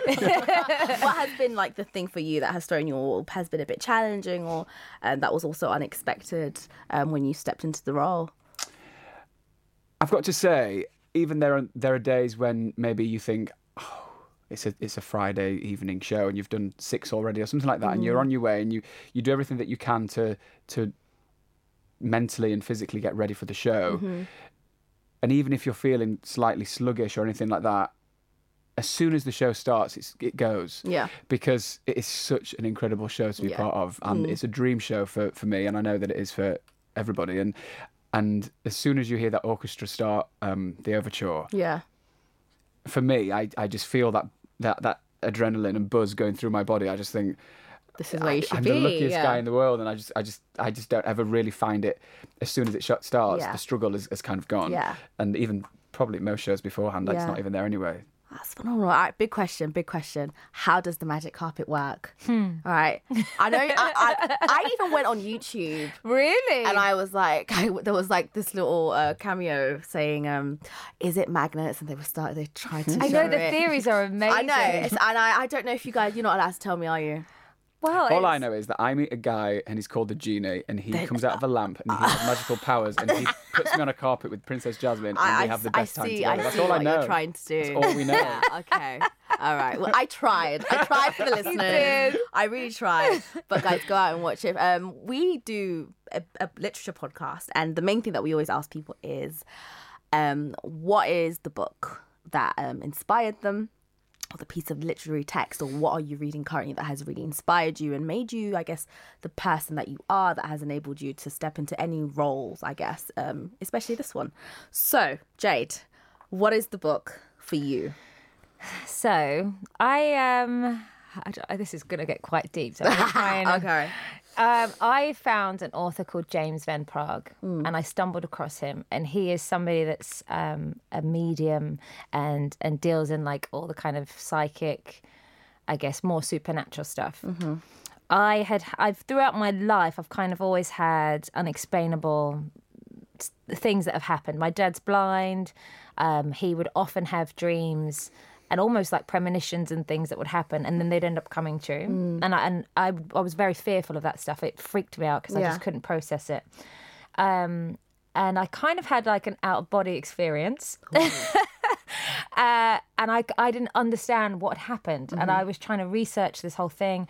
I'd spoken to my dad about it, and he had said to me he, he often had similar things. And, for, you know, for my family, my, my sister and my mum and my brother just think I'm mental. They call me a, a hippie and a crystal basher because I love Oh, crystals. So, and I like my incense.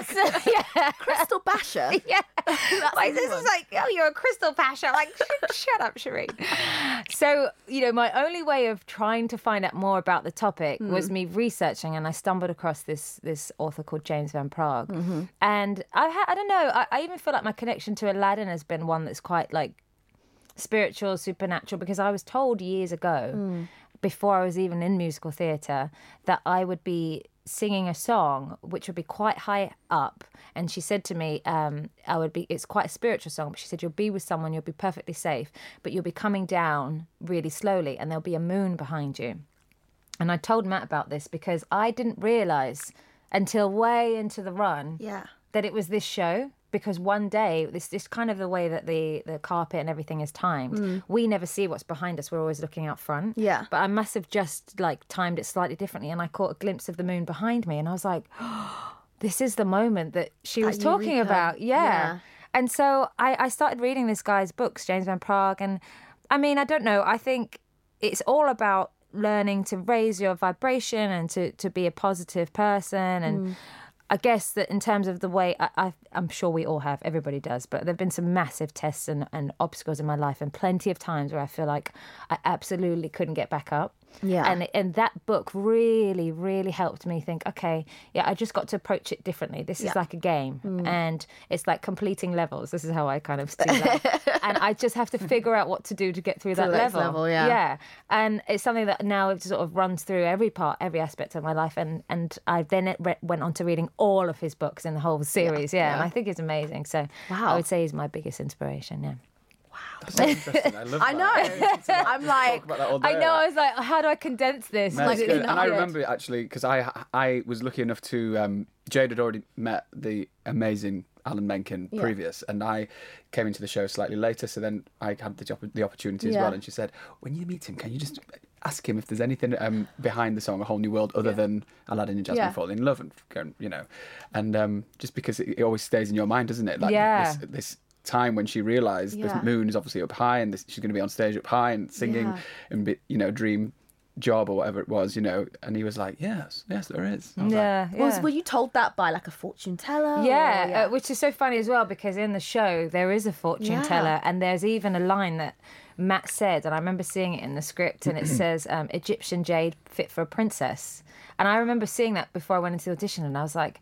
I feel like this is a sign, like, and then my lucky number has always been thirteen. It's always Yeah. been very powerful for me. Oh, that's a And- weird lucky number. I know, but Yeah. it, it really, it really is. And and a whole new world is number thirteen in the Yeah. score. And every time I auditioned for Aladdin, it was either on the thirteenth or at one o'clock thirteen. Yeah. So I was just like, there's something here that's like saying to me, this is for you. You know, this is insane. I know, I know. My mind is blown. And I think this is why, I, you know, I, I said to Matt, like, I always get goosebumps when we take off on the carpet. Like, Yeah. it's the one thing that really I'm like, I can't, I just can't believe it. It's like, I- I, I don't know. I like, I like thinking that there's a plan for us all. It Yeah. gives me comfort to know that, you know, I can overthink stuff and I, I'm trying to be in control, but actually, there's, um, it's going to be okay. Everyone's going to be Mm. fine because there's already a plan in the Yeah. end. So you just have to like enjoy the Yeah. journey. Yeah. How about you, Mel? What's what's your book? That what, what's the book for you? you know what i'm not um i'm i'm a, I'm a bad book reader i've Yeah. got to say um, in all honesty I, I have the all the right intentions worry. and and i've picked up l- so many books and Yeah. i've and i've just put them down but one um but the one thing I, I do agree with Jade is that I'm, I'm I am really interested in uh, the kind of books that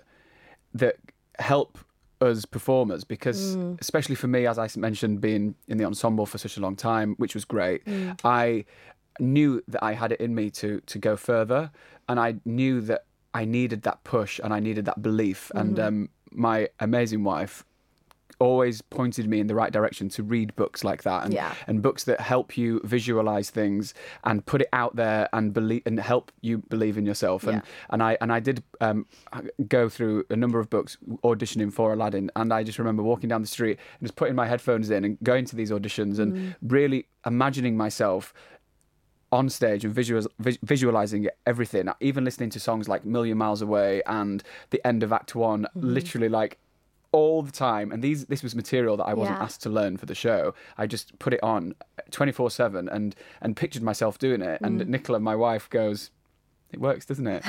so uh, I'm really into uh, into Yeah. them kind of books as well. Although on holiday, I do love like a, just a good Like a nice trash girl on a beach train, you novel. know, yeah. kind of get really into Yeah. something like that. Yeah. Fantastic. Okay, before we wrap up, we've got like budding um, young people who want to get into theatre and acting. What would be the one advice that you would give them um, to be on their way?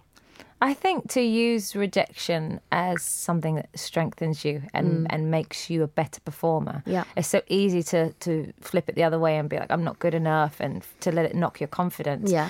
But there have been so many times where I've auditioned for roles and I thought I've been perfect for the role, and then I don't get it, and I can't Mm. understand, I'm devastated. and then equally, I'll go into a room and think, well, I'm not going to get this, and then I end up getting it. Yeah. So it's just about like t- just changing the mentality the mindset to be a positive one to know in reality that probably 80% of the auditions you go in for you're not going to get anyway Hmm. and that is the fact you know and unfortunately because we're in, we're in entertainment most of the time even when you book a job you get to the end of the job you're unemployed again and you start all over Yeah. again so it's fine just keep enjoying the process we're lucky that we are our own bosses you know Yeah. we don't have to sit at a desk 9 to 5 every day Mm. um, but just use it to fuel you and to just keep learning and absorbing from other performers as Yeah. well. You can constantly be learning from other people. Yeah. Mhm. Perfect. How about you, Matt? Absolutely. I think just you're going to get a lot of knockbacks and, and mentally preparing yourself for that, but Mm-hmm. Mhm. turning it into positive. I mean, I'm repeating what Jay just said, but just you have to be your number one believer Yeah. because there will be people that won't believe in you, but there will be.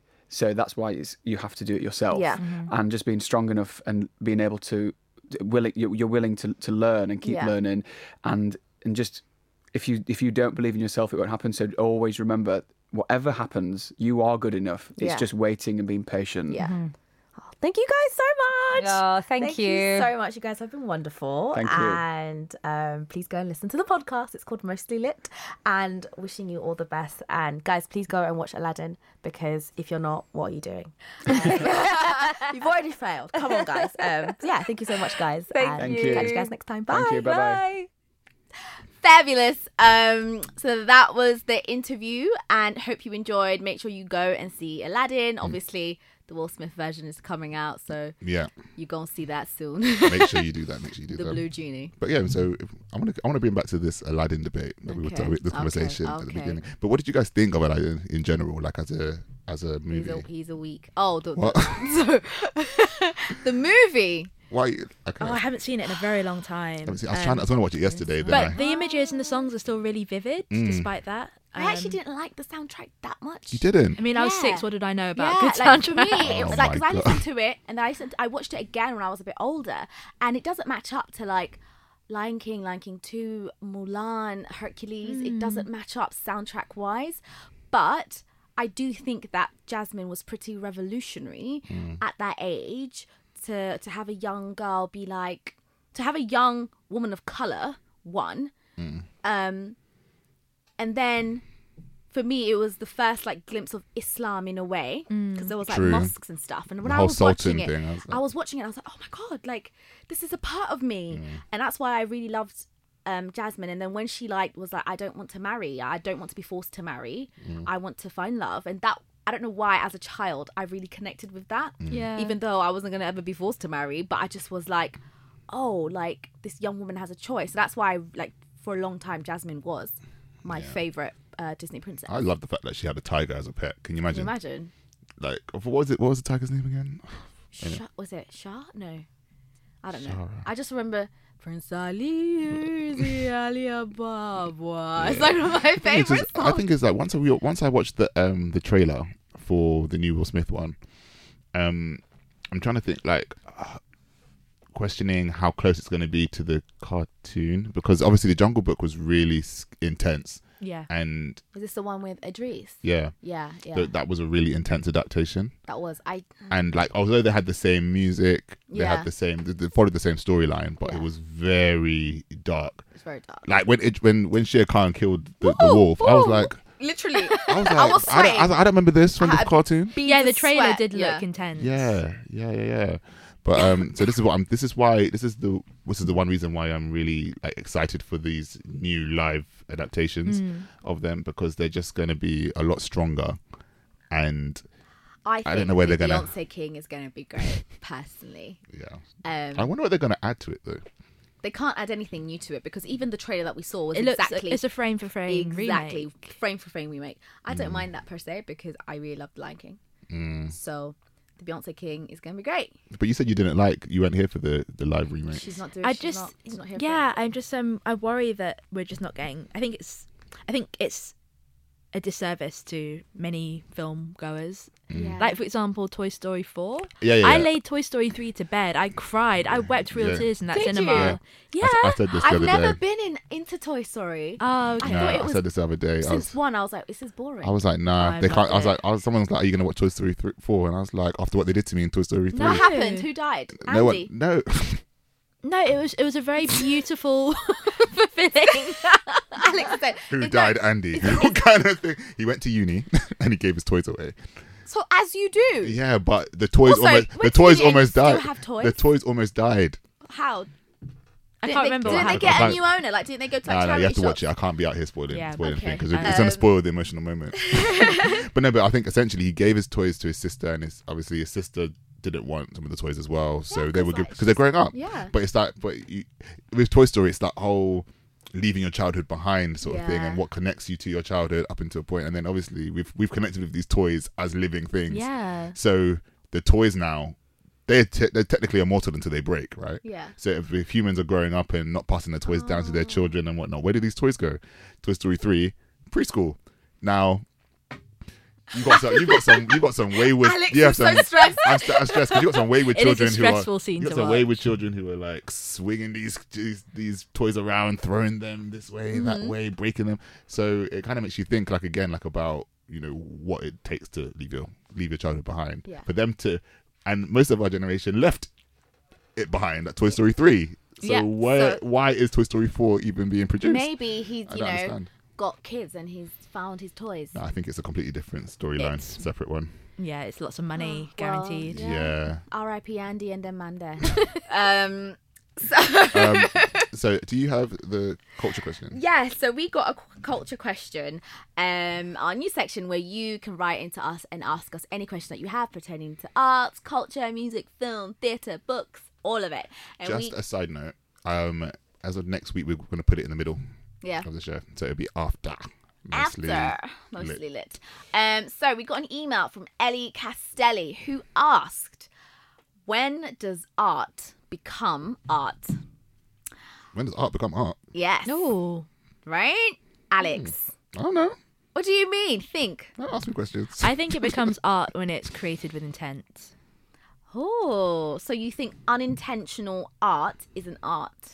What is unintentional art? So, for example, what if um, a child? There's Mm-hmm. quite a few of these children will just get a painting and you know they'll just make mess, Mhm. right?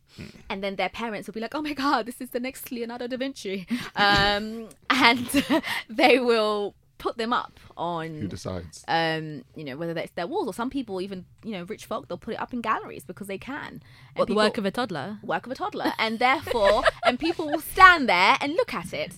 So, is that art?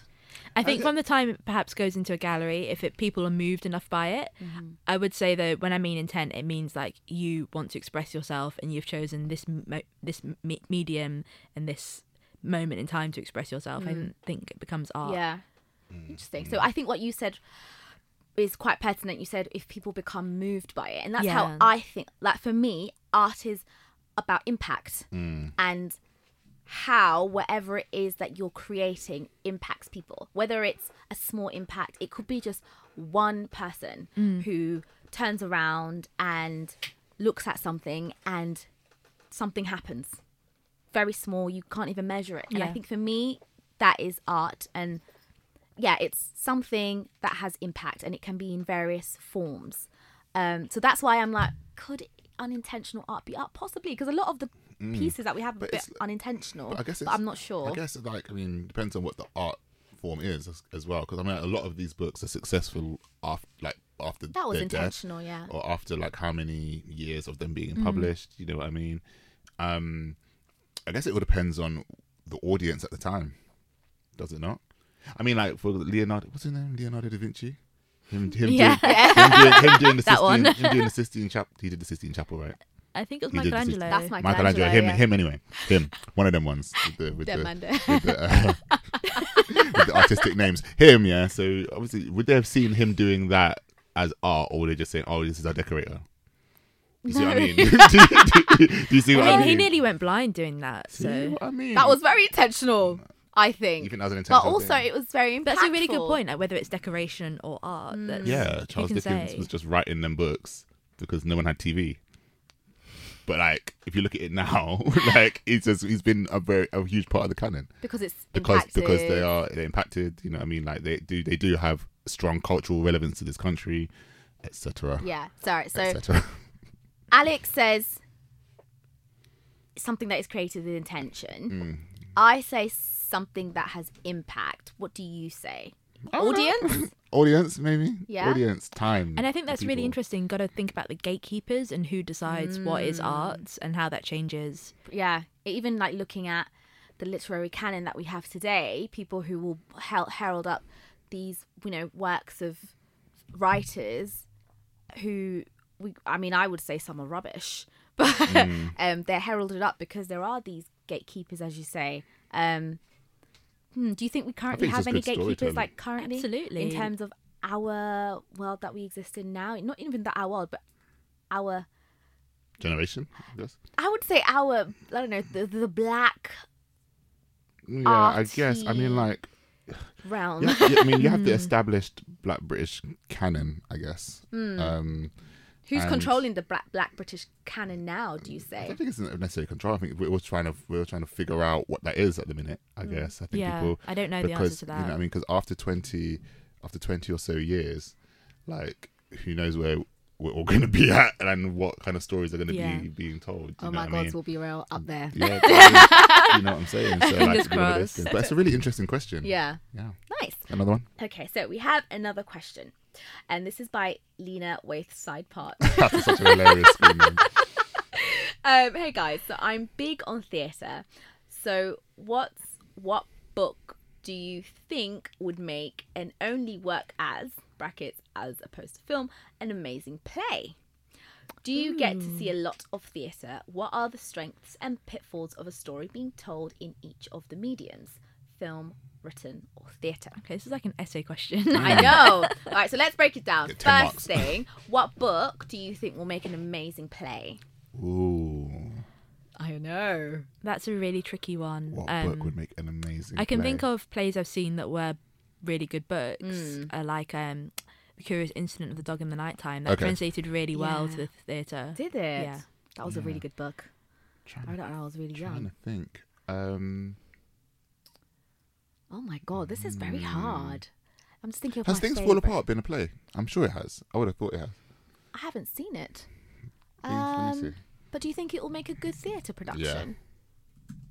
Yeah. Oh, yeah, I see that. Yeah, Yeah, it's been a- it's that been a play. that could be quite good. Has it been a play? Yeah, it's been a play. Yeah. What elements of a book do you think translate well into theatre?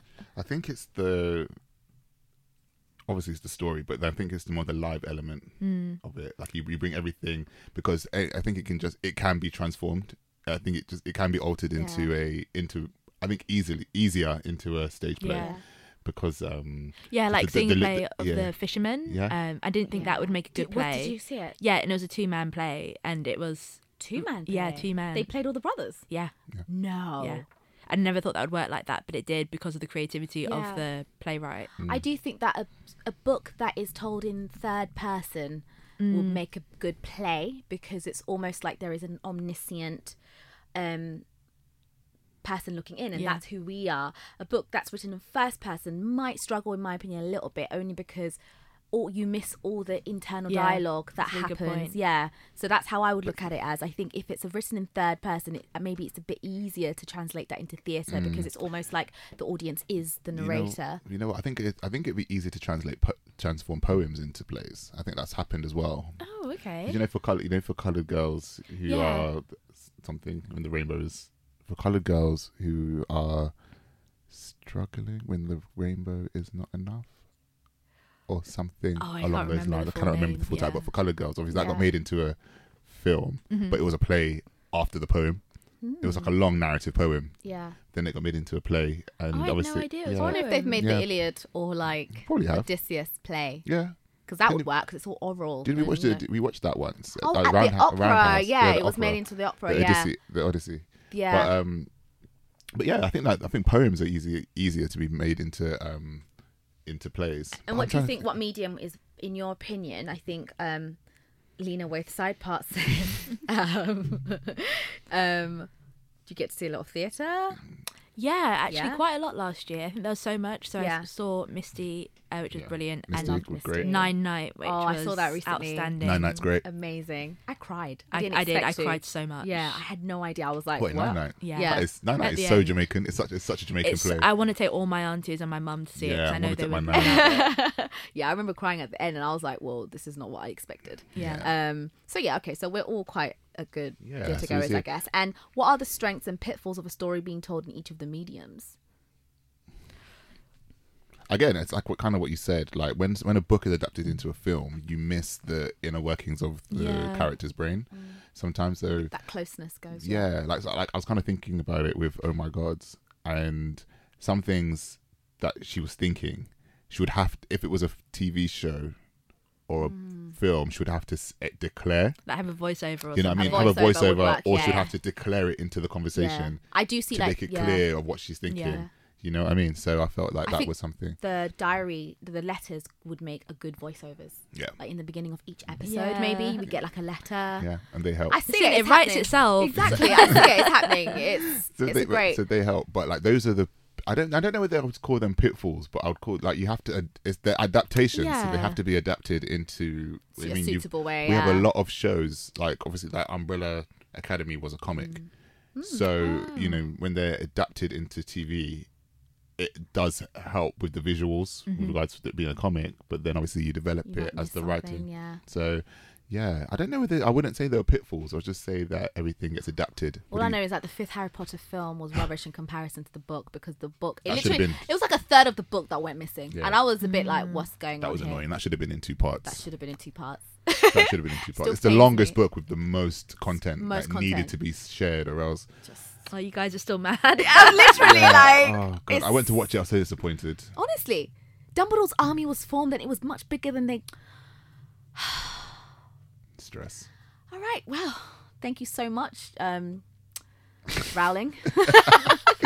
oh, talking of Daniel Radcliffe, actually, he's in a new sh- he's in a new show. Have you seen the the trailer? It's called Miracle Works. Miracle No. Workers or something. Doesn't he still look like Harry Potter? Yeah, like I mean, as in, he looks like him. I know, but but like, and then he looks the He same. still looks like when you look at the first Harry Potter and you look at the last one and you look at him now. He I'm looks like, like Daniel Radcliffe growing up.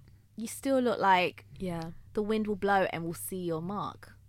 Do you know Oh what I mean? right, I see, Like, I you see, I Still see. look like a kid. When I watched him in The Woman in Black. You watched that? Yeah, I watched that. I watched that. I was so freaked out. I saw it at the theatre. Yeah. It was incredible. It was Really? so scary. I was literally like, wait, like you. I don't Harry do well Potter. in those situations. I don't do well. You're Harry Potter. What are you doing? Go back to Hogwarts. Um, but yeah, so thank you so much for your cultural questions. Looking forward to the next week ones. Please make sure that you write in email at mostlylit at gmail.com. DM us on Twitter at mostlylit. Find us on Instagram at mostlylit Etc. Etc. But Etc, etc, I want to say etc. uh, thank you so much for Alex for coming. I know. Thank you so And- much for writing this incredible you for book. having me. Um, Where I can don't- they find you? Yeah. Oh yeah, uh, Twitter, um, Alex Shepherd. That's probably the best place. Yeah. Lovely. Make sure, guys, you grab Oh My Gods. It's out basically everywhere. Yep. Yep, everywhere. Um, Yep. Give it to your kids, your aunts, Your god kids, your them man, grandkids. them there, your grandkids, Yep. your friends. Basically, anyone over the age of eleven. Exactly. Yeah. Um, and make sure, you know, you find the God in you. Yeah. Um, Shout out my like Athena still. Greatest Alright. God that ever lived. uh, You make know sure- Athena, sorry, you know Hold on. Athena was born out of Zeus's headache. Yes. and she's there to stress man. She was born from stressing man. Oh, and I wow. feel like that is just perfect.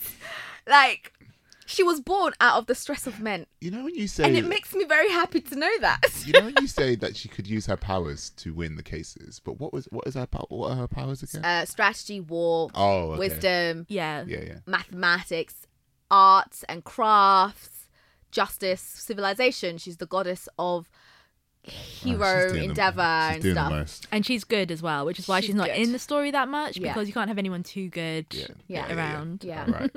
Cool. well, guys, remember that we are on Acast, so make sure you download and share that. Go into the app and subscribe in there as well. But we're on everywhere that you can find a podcast, I suppose. Um, 21st of February, it's just not about the Burka launch. Ray is sharing out details for that. Um, and yes, I will be at Four Wheels in March. I will share the details out closer to the time. Um, what? Oh, what else is there? Oh yeah, Twitter, Twitter, Instagram, What about- oh. email address, email us, um, and write review and share and share alike. And like, as I said at the beginning, tell your family, Tell your friends. tell everybody with ears. Yeah. Bye, guys. Thank you so much for joining us. Alex, thank you so much for coming on. Thank you. I've had so much and fun. wishing you all the great success. Looking forward to your next novel and hope you're enjoying the whole process. Thank you. I Do your am. thing. Yeah. Um, I'll see you guys next week. Stay fly. Bye.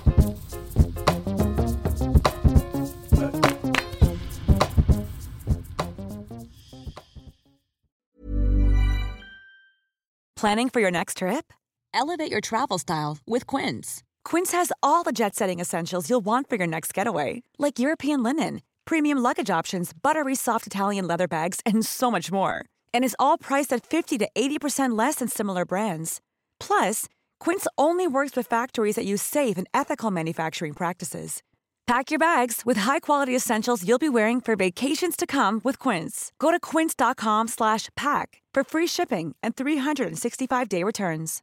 Imagine the softest sheets you've ever felt. Now imagine them getting even softer over time. That's what you'll feel with Bowl and Branch's organic cotton sheets. In a recent customer survey, 96% replied that Bowl and Branch sheets get softer with every wash. Start getting your best night's sleep in these sheets that get softer and softer for years to come. Try their sheets with a 30-night guarantee. Plus, get 15% off your first order at bowlandbranch.com. Code BUTTERY. Exclusions apply. See site for details.